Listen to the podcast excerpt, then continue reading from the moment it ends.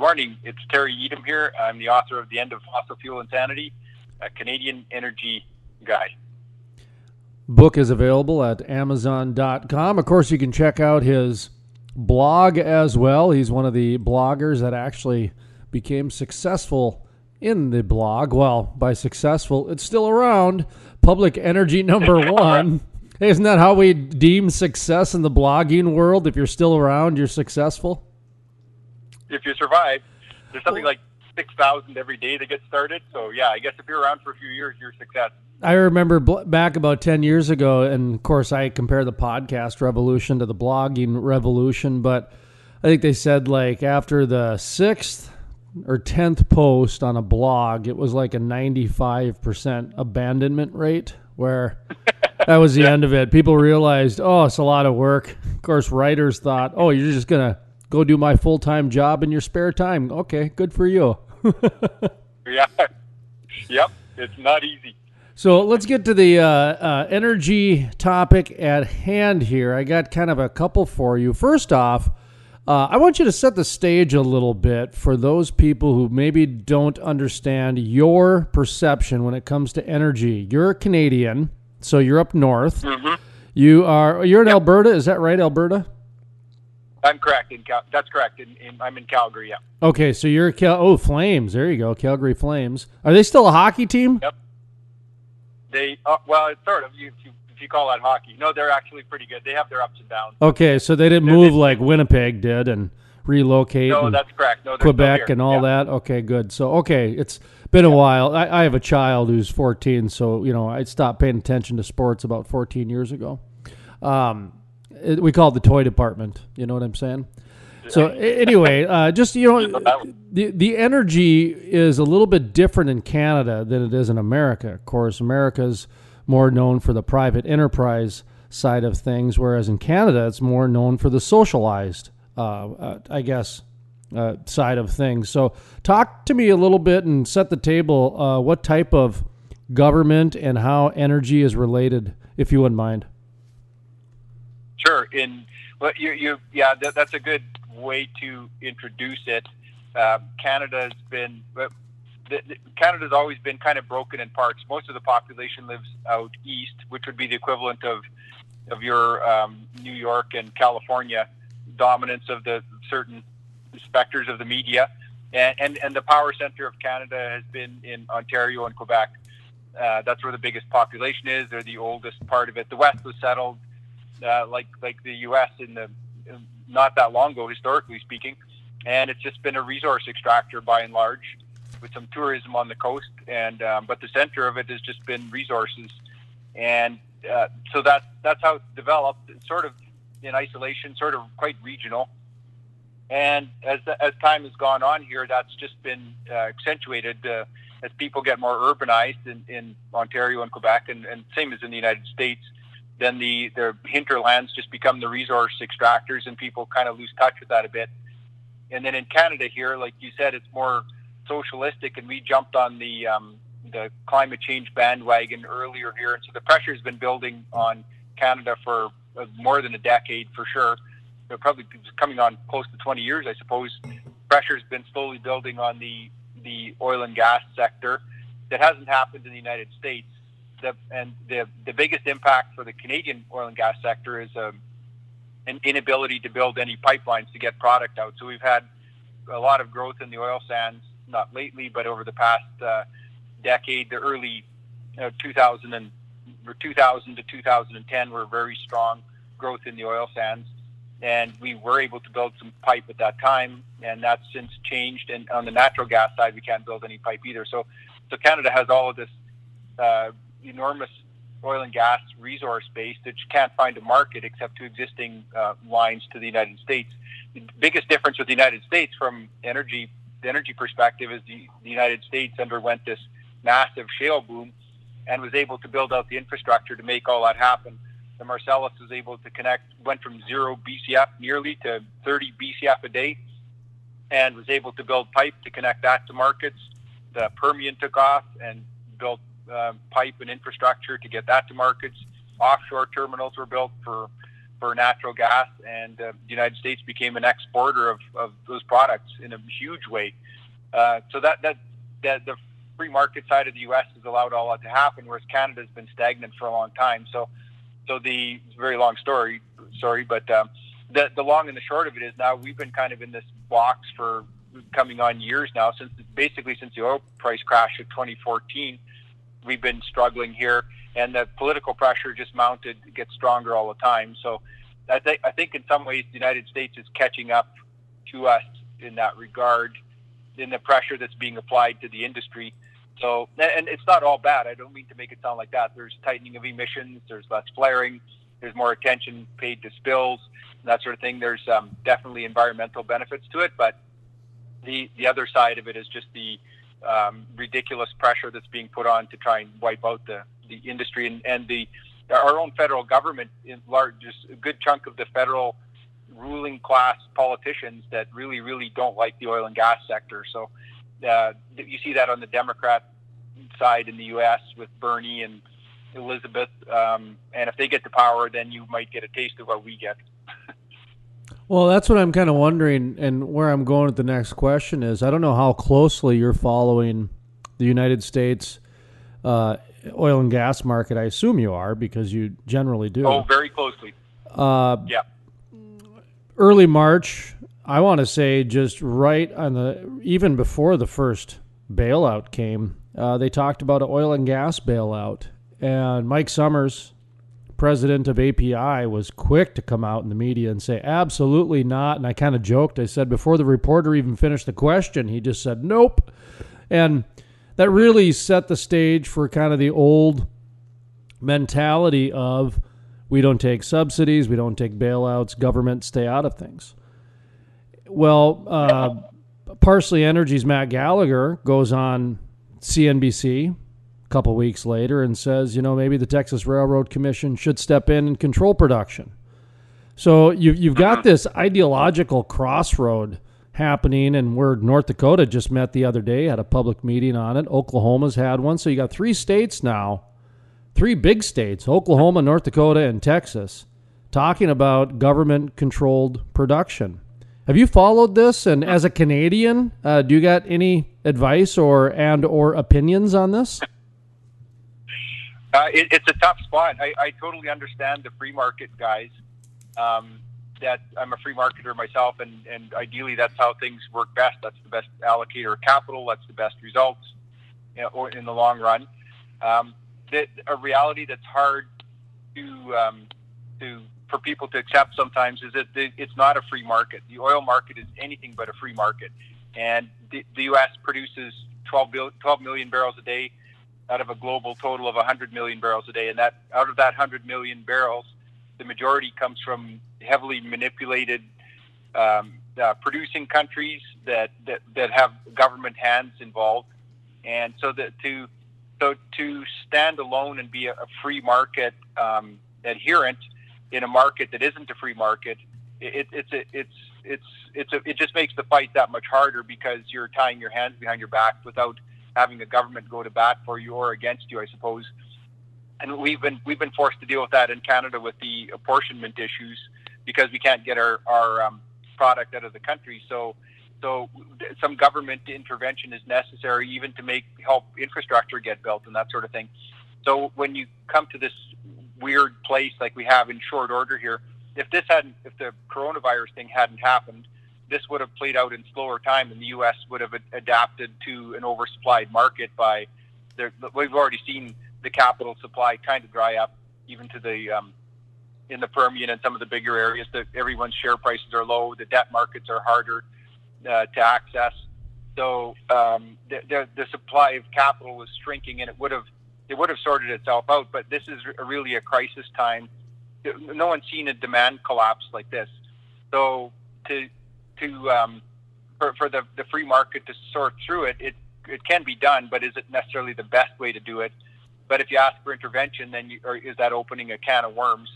Um, but I, I do think that there's some level of intervention that just happens globally, even if it's at the international level. There's there are things that, that happen which are um, interferences in the free market. So it, it's a it's a very tough thing to do, and I don't I don't have a definitive answer.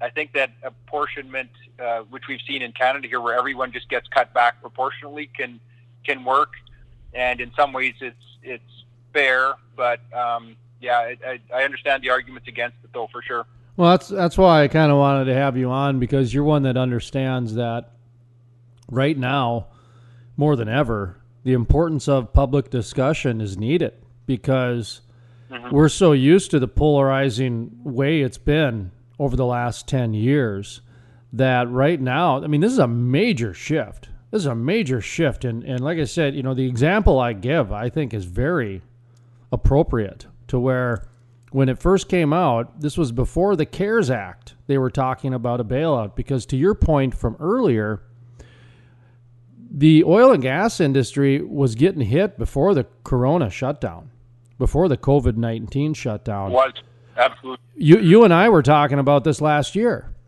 And yep. they, they can go back in the interviews and check them out at thecrudelife.com. Go to our different social media pages, check it out. But you and I were having this discussion last year about the energy industry having a very difficult year but we thought it was because of a 16 year old girl with Asperger's going around the country, going around the world talking about how oil and gas is killing babies. And that's what she was doing. I actually I watched some of the speeches she was giving. Wow, I, I get it. I oh, get it now. Oh yeah, that's that's incredible. I mean, she's a terrific performer. And yeah, it's pretty inflammatory stuff. It is. It is. It's it's aggressive. It is very aggressive, and the language is is something else. So you know, be that as it may, um, that's where I wanted to go next with this. This is my concern. The environmental movement has gotten so big and it has gotten so influential in government that once that hand of government gets involved, like like you said before, where, where does where does it stop?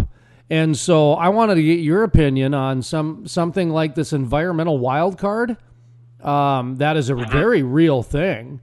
Uh, to where you actually in, in Canada have mentioned before that the Queen owns the land. You guys just have the right to use it. And I thought I think that's just an amazing way to look at it. You know, like oh wow. So to me, if that happens in the U.S., I kind of see that perception changing more like the Canadian perception than the American perception. And I think the oil and gas industry is symbolic of that. Anyway, so your thoughts on uh, my really long question turned into an opinion. uh, yeah, well, I'll give you my two cents on that. And one thing I'm going to jump in and I'm going to correct you, and I'm going to ask you to to forevermore change your way of speech. um, I'm just joking, but uh, I think we need to stop talking about the environmental movement um, because I think that's creating a huge problem. Because we we we hand the we hand the moral high ground to these people when we call them environmentalists. I know a lot of oil and gas people that are environmentalists. I know a lot of geologists that care more about the, the, the care of the earth than anybody. And I think that there's an environmental movement and there's a climate change movement. And uh, there's there's the the oil and gas sector can be environmentalists as, as much as anybody else the fact that we provide the fuel for the world to survive doesn't preclude us from being environmentalists. The climate change movement is something totally different. That's a political beast. And I think they're using the environment as a means to a political end, more government control, more whatever else. So I think that's a slippery slope. But I think that the climate activist movement, they love this when we call them environmentalists because we, we make them sound like the enemy and they go, oh, look at that. They don't like environmentalists by definition, we're we're setting ourselves up for failure when we talk about them as the good guys. And and and I think that's just um, I would love to just put a stake in the heart of that uh, that tactic um, because we can be environmentalists as much as they can. And when somebody everybody uses the fuel, right? Everybody uses gasoline. Everyone uses natural gas, whether they know it or not. It's in everything we have. And when we do a better job of producing that and a cleaner job of producing that, we're the environmentalists they, they don't have any right to that high ground by trying to kill off the industry. So I, I think that th- that's where I would like to reframe this whole debate, and then then it gets into the whole wider thing of the, the pressure that's being put on Um, and and I think that the Greta's of the world who who control the, the media channels for sure. Um, they, they get their power from from that because they've gotten away with that for so long. That's why we love having you on. I've never, you know, we got to take a step back because I never thought of it like that, and that's a great way to really re-establish the narrative. Because you're right, it is a political movement. It there's mm-hmm. there's so much behind it, and you know, and the other thing that I I always think of with climate change is that that's another word for earth changes there was an old uh, philosophy behind earth changes is that you know the mm-hmm. the wobbling of the earth and the movement of the sun and the moon and the stars and everything has a gradual change over the earth they i think mm-hmm. used to cite pangea as an example i'm not is pangea not a thing anymore does people not understand that um, i haven't heard that in a long time so well, there used to be a time when all the continents were together, and they called it Pangea. Yep. And then it br- drifted yep. apart to where we are today. And and that that happened just through the dawn of time and and through uh, the evolution of the planet. And so there's a there is a science called Earth changes, and it's interesting how the climate change movement mimics that. It's almost like it took it over, and it's yeah.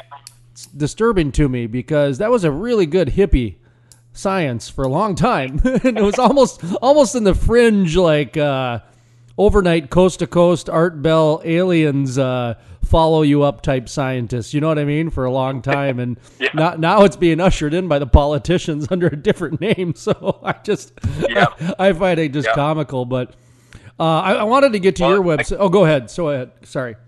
Well, I just say I, I call it their Trojan horse movement, where they they utilize the environment to to smuggle in a bunch of politicians behind the wall. I wrote about this in my book. Um, that people I think it's mud, the waters are muddied and they like it that way. Like, but what are we most envir- What are we most worried about environmentally? Is it uh, the the loss of natural habitat? Is it pollution? Is it uh, spills? Is it just the overall footprint uh, of mining and extraction of, of everything, minerals? And you can't just call oil and gas part of the problem because it's, I mean, the, you can't single it out so much because it's all part of the chain. If you want anything, if you want a cell phone, then you need oil and gas and you need steel and you need aluminum and you need all of these things. So, it, um, so what do you want to focus on? Do we want to focus on uh, reducing our footprint? Uh, but the climate change thing, it, it, just that's just a hammer that they can wander around and, and pound anything that looks like a nail to them because everything goes right. It's like, oh, well, children are starving in India. Well, that's because of climate change. Or there are oceans rising in Miami. That's because of climate change. The ice caps are melting. It's climate change. That the the minorities are suffering more than the others. That's climate change. So they, they, they love that. So we have to take that environmental tool out of their hands. Let's transition to natural gas a little bit. You and I have talked about this before. Natural gas is a foundation fuel, not a bridge fuel. Uh, Michael Moore came out with Planet of the Humans, and I always tell people Michael Moore's not in it. It's it, he just is backing it. Some other guy, you know, is in it, and it's I I really I've got some opinions on it. I'd like to know your thoughts as well. But um, the one thing that I thought that movie showed more than anything was uh, there was some biomass things, and I'm looking at your website, and you've got an article on that. And We'll get to that in just a second, but it's the natural gas side of really, it's more of a foundation fuel for the next unforeseeable future than it is a bridge fuel. Uh, you, you're involved with a natural gas company, so you know you've got some bias, but uh, you also have some knowledge that a lot of people don't have either. So, um, as somebody who's generally impartial, talk to me about uh, natural gas, where we're at, where you see things going, and the um, tie-in, I guess, how the uh, Planet of the Humans basically showed that you can't do anything without natural gas today. Right, right. Um, yeah, just a, a, bit on that dome for a second, which I, I, don't know if you've heard, but it's been yanked off of YouTube, um, and hopefully it'll make an appearance soon. But uh, somebody in there objected to their usage of about four seconds of footage, and they um, went straight to YouTube and demanded that the film be taken down. So, anyways, censorship at its finest, but hopefully it'll be back up soon. Um, if you can see it, watch it. It's not perfect for sure. Michael Moore's anti-business, anti-capitalist, and and I've I've um, that's one side of his reporting that's never appealed to me. But I do like how he challenges preconceived notions. He, when he took on the auto sector, I thought there was a lot of merit to his arguments.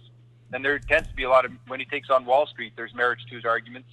And when he takes on the environment, or not, I did it myself, the climate change movement, um, there's merit to his arguments too. And you're right, you can't do anything without natural gas. You can't these these a, a wind and solar system is does not work on any large scale. There are no batteries that that can uh, replace um, the baseload power of uh, natural gas or coal, even if we get away from coal. Uh, whoever came up with the term that natural gas is a foundation fuel and not a bridge fuel, I think that's brilliant because it is. It's just if you want to if you want to meet the world's uh, climate change targets, you, you could the quickest and easiest way to do it is to get rid of coal and replace it all with natural gas, and it's plentiful. And there's um, uh, we have we have great distribution systems set up for it already, which is something that people uh, neglect to think about when they talk about a transition. Is to rebuild the world's infrastructure is is virtually impossible in a, in a day and age when it's hard to build anything because of NIMBYism and protesters, and there's always somebody fighting something. So we already have this massive infrastructure set up for natural gas. So and it, and it works. It just works, and it works cleanly, and it's better than coal. And and I think still think nuclear is a great thing too, but that has a lot of opponents um, on the activist side also.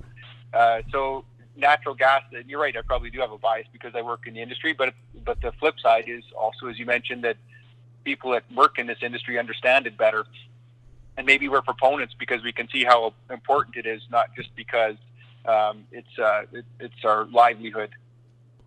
The one thing I wish that the governments, if they're going to get involved, and I mean this is a this whole free market versus subsidies versus, um, you know, c- controlling production thing. The the part that they you know talk about is flaring and emissions are down because less drilling's going on. That's great and everything, but if we're going to bring it back and we're going to start bringing them on, why don't they start putting some of those crazy science projects out there? You know, subsidizing those a little bit. Then, if they're going to, that's the thing. I mean, if they're going to start picking winners and losers, I still go back to the natural gas, crazy Bitcoin miners, and the guys who are turning it into fuel on site and all kinds of different things they can solve a lot of these problems and be a nice little bridge and fix and everything. But it just seems government's doing the job that government always does, which is centralizing power. And they want all those pipelines built, and it, they, they'll they'll throw a dog a bone occasionally to make sure one of these crazy scientists get in the paper and get some little media exposure. But it just seems overall, the bigger picture, they're just not supporting the way that they're trying to get the centralization done. Um, I don't know if that's anything that, that you're qualified to talk about or or notice or anything along those lines, but that's just been my observation when it comes to some of the natural gas. Well, yeah, yeah, yeah.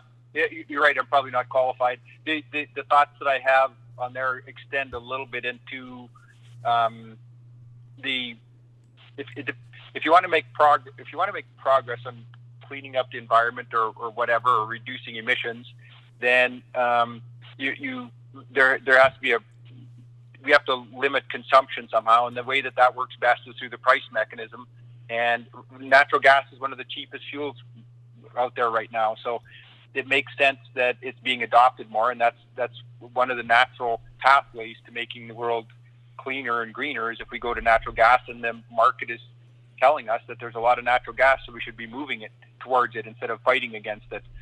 So I don't think that answers your question directly, but the the, the price mechanism ultimately is the best way to do it, rather than having governments trying to to force um, policies which are just pushing a boulder uphill, and they don't work anyways. If you get too reliant on renewables, you create other problems because they haven't been sorted out by the people that are that are operating the electrical grid, for example, or the distribution systems. If it happens as a as a natural process, then then then we can get there. because the market is incented to it. Like you said, there's a lot of people with a lot of ideas, and when the when the market is ready for them, they will um, they will become a part of the, the dialogue. Well, I just look at the amount of, uh, I guess, ancillary that goes into a lot of the natural gas science projects. You know, you're talking about shipping containers full of computers and shipping containers full of levers and steel pipes and all kinds of different things versus you know what the wind turbines are and the solar panels are and the amount of mining that goes into that and the amount of materials and you know non-biodegradable fiberglass and all kinds of different things that I would think that the actual subsidies going towards the natural gas projects would be greener than than what they're trying yeah. to than what the science projects are for the solar and the wind projects that have failed over the last 40 years. That's what I'm getting yeah, at yeah. is that the, the body of work's been done. Right, right. And at the end of the day, even if you put all of that money into wind and solar, you're still left with intermittent power, which isn't how we live. That's not how the world works. We don't. Yeah, don't and and, things, and people forget that fact too. Yeah. So. Yeah, yeah, and it's it's it's just covered up, or or or, or now the um, the media onslaught is that well, don't worry, batteries are coming. Well, we've been saying that for a hundred years that there's batteries coming, and they are making they're they're making advances in batteries for sure. But in, on the scale of the power that we consume, there's there's nothing even on the horizon battery wise that could that could make that system work, store enough power to to cause society to function when the sun goes down and the wind quits blowing because you have to prepare for both that there there are times when the wind doesn't blow and the sun doesn't shine, and you need you need full capacity unless people are willing to. If you can convince society to say, okay, when the sun goes down, I will dial back my power consumption by fifty percent, and if the wind and wind dies down and the sun quits blowing, I'll dial it back by ninety percent. If you can convince people to work that way, then you got a plan. But I don't see it happening. Public Energy Number One is the website. Terry Etam is the guest. He's also the author of The End of the Fossil Fuel Insanity, which is available at Amazon and uh, barnesandnoble.com, places like that. I assume, was it right, barnesandnoble.com, or did I just throw that out there? It is, yep. Okay, Barnes good. and Noble, yep.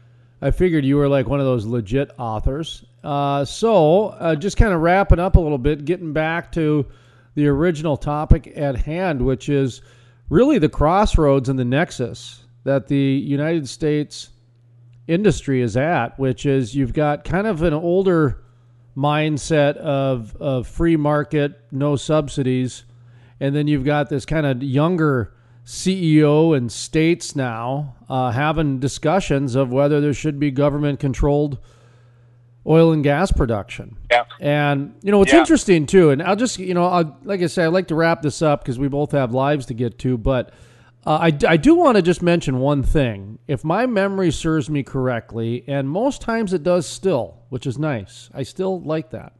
Uh, not all the time, but most times it does. Is that before this fracking boom, this this uh, you know happened in what about 2005? We'll call it last 15 years. Sorry, yeah. Uh, you know, I, I always bring up the 90s were low oil prices. But even if you go back to the 70s, when the last time the railroad, uh, Texas Railroad Commission kind of controlled production, uh, most of the private oil and gas drilling for the globe was only about 10, 12, 15%. So it wasn't uh-huh. until the fracking boom that the shale boom where the privatization of the oil and gas companies took off. So I think that's an interesting dynamic in this too that you know, we're dealing with a couple generations that aren't used to having government intervention to the tune to where private oil and gas companies were only 10% of the marketplace in the globe. So, uh, I don't know if you're, yeah. you're, you remember that or if, or if I'm out of line. Well, I know my numbers are loose, but no, no, that and that's fine. It's the concept that matters, and it's actually a very interesting uh, angle and, and something that, that should have been mentioned earlier. And, and uh, I'm glad you brought it up.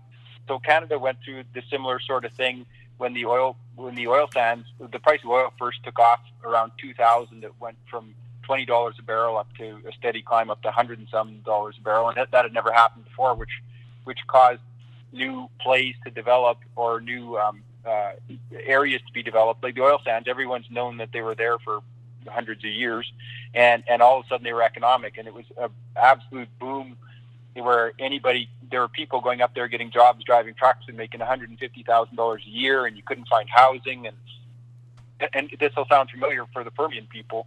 Um, it was just such an absolute boom that that um, if you walk down the street, you get ten job offers, and and that that's that's an unnatural state of affairs too, caused by a, a, a rapid, historically speaking, uh, dislocation of prices, which makes something economic. And then the same thing happened in the shale boom in the U.S. The new technology and the price of oil all of a sudden just changed everything. So historically, that's it's important to keep that in context too. That these are such um, rapid and outsized increases in um, in production that it's just totally destabilizing for everything. You're, you're we, ne- never had to deal with it on that order of magnitude before. When in like the, I've heard lots of stories out of Texas and New Mexico about what the conditions there, like the the the worker influx and the, the amount of money being made and and the um, uh, just the, money, the amount of money being thrown around to get this developed. And it's it's these boom times other industries, I don't think see them quite like the oil patch does, especially because they're up and down. It goes up that quick and it goes down that quick. And and we haven't had one of this magnitude, excuse me, in a long time. But there's there's a reason that the the oil patch is famous for booms and busts. This is kind of how it goes. This one was just um, far bigger than anything we've seen before. So I think people have to keep that in context too. That we're it's a, it's sort of a new era in terms of um, this this uh, size of growth. Like I mean, to turn the oil, to turn the United States from a net oil importer to an oil exporter over the span of a decade is just like unheard of in the world, right? For a country the size of the United States. So that's very dislocating in itself. So if people are having trouble trying to make sense of where the government should fit in all of this, that's understandable because it's it's just such a, a strange um, phenomenon. I will mention this too is that I, I'm a big fan of the free market. I'm a big fan of small business because I love creativity. I love quick and nimble. I also understand the role of corporations. I also understand that. So I, I understand the big, slow boulder moving down the you know the down the down the hill type of a mm-hmm. thing. But at the same time, I also understand and appreciate the small business. And I'm looking at publicenergynumber1.com. That's your website. Hey Shell, not so fast. Come back for a chat. That's that's your that's your title of your your blog entry that you have. And, and and I wanted to tie that in with a comment Vicki Steiner mentioned to me when she went up to Alaska to spoke uh, speak at the legislative body, which was up in Alaska. It's like state owned oil, so they only have basically two companies, Shell and BP. And to get mm-hmm. anything done, it takes years sometimes. North Dakota. You can get it done in like three days. You know what I mean? So uh, that, that's wow, that, that's yeah. the different dynamic of things. Well, and maybe I'm being 30 days, we'll call it, whatever it is. But yeah, you you understand my deal. You're talking about hey, Shell yeah. come back so fast. It made me remind uh, reminded me of that to where when you're dealing with uh, government control it just slows things down quite a bit. So it's kind of a transition for you to comment on that and then also go into your blog if you wouldn't mind. Oh, sure. Well, and, and that's a, yeah, I, I, wrote about this in my book too. That's a challenge for everyone to understand is that uh, 30, 40, 50 years ago, um, the big oil ruled the world kind of. There's always been an active junior market, of course, and smaller industries, but the big petroleum world was controlled by state oil companies, like you said, and then the the big um, big oil, which which developed a lot of those concessions on behalf of those countries.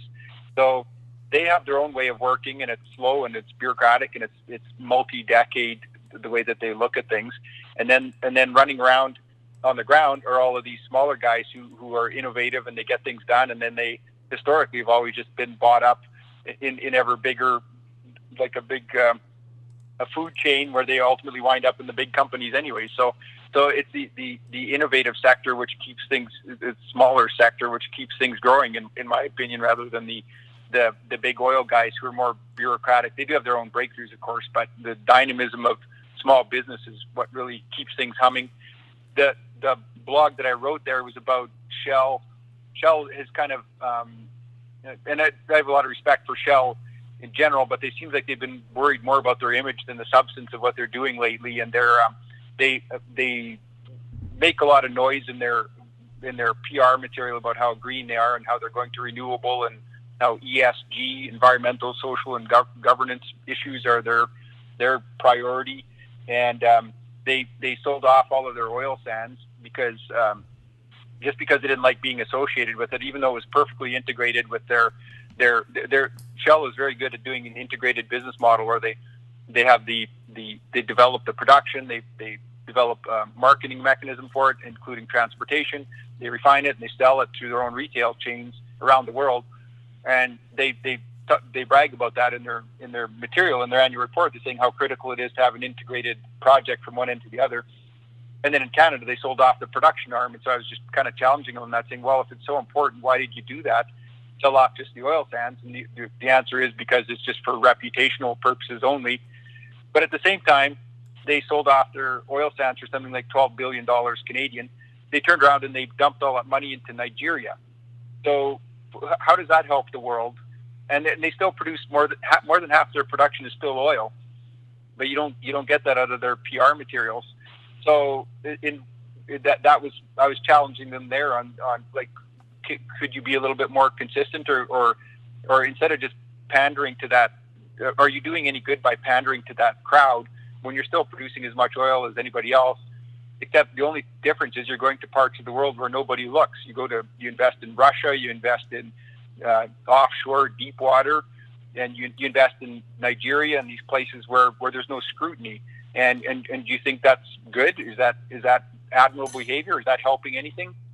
Um, and and then they, they did something in Canada where they, they took a, a field that had a bunch of potential liabilities as an old sour gas field, and they sold it off to a, a very small company, um, a very capable small company. But small companies are having a very tough go of it these days. And the regulator in Alberta said, "Not so fast. We're not going to let you sell that to a small company because there's a risk that they could go under." as has been happening in Canada.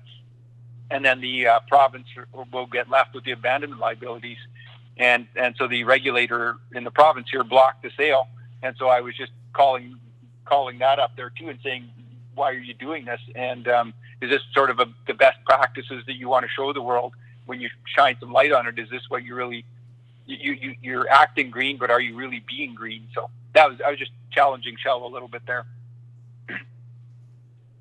And incidentally, I heard back from two people that worked at Shell, or one that does work at Shell and one that retired from Shell, and they both said they loved the article. So I was a bit surprised at that, but.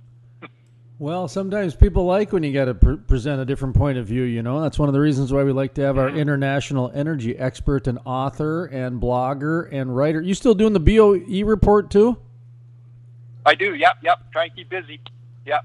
Well, as an author of End of the Fossil Fuel Insanity, writer for the BOE Report, and blogger for Public Energy Number One. And he also has a day job in the natural gas world. So, one of the busiest guys in energy that we know. So, uh, where where can people uh, find you these days as far as a plug for you? Sure. Um, my website is, uh, yeah, Public Energy Number One. And uh, on the BOE Report, the Canadian Energy uh, site that has a pretty good commentary about everything that's happening on the on the Canadian scene and also international is covered too. And my, my blogs are there regularly. So, yep, uh, look forward to more readers and send me an email. My email's at the end of every BOE report post that I do. It's on my website. You can get a hold of me, and um, it's uh, if you, you there's a contact at the back of my book too. So maybe buy the book is the best way to get my email address. There's a plug.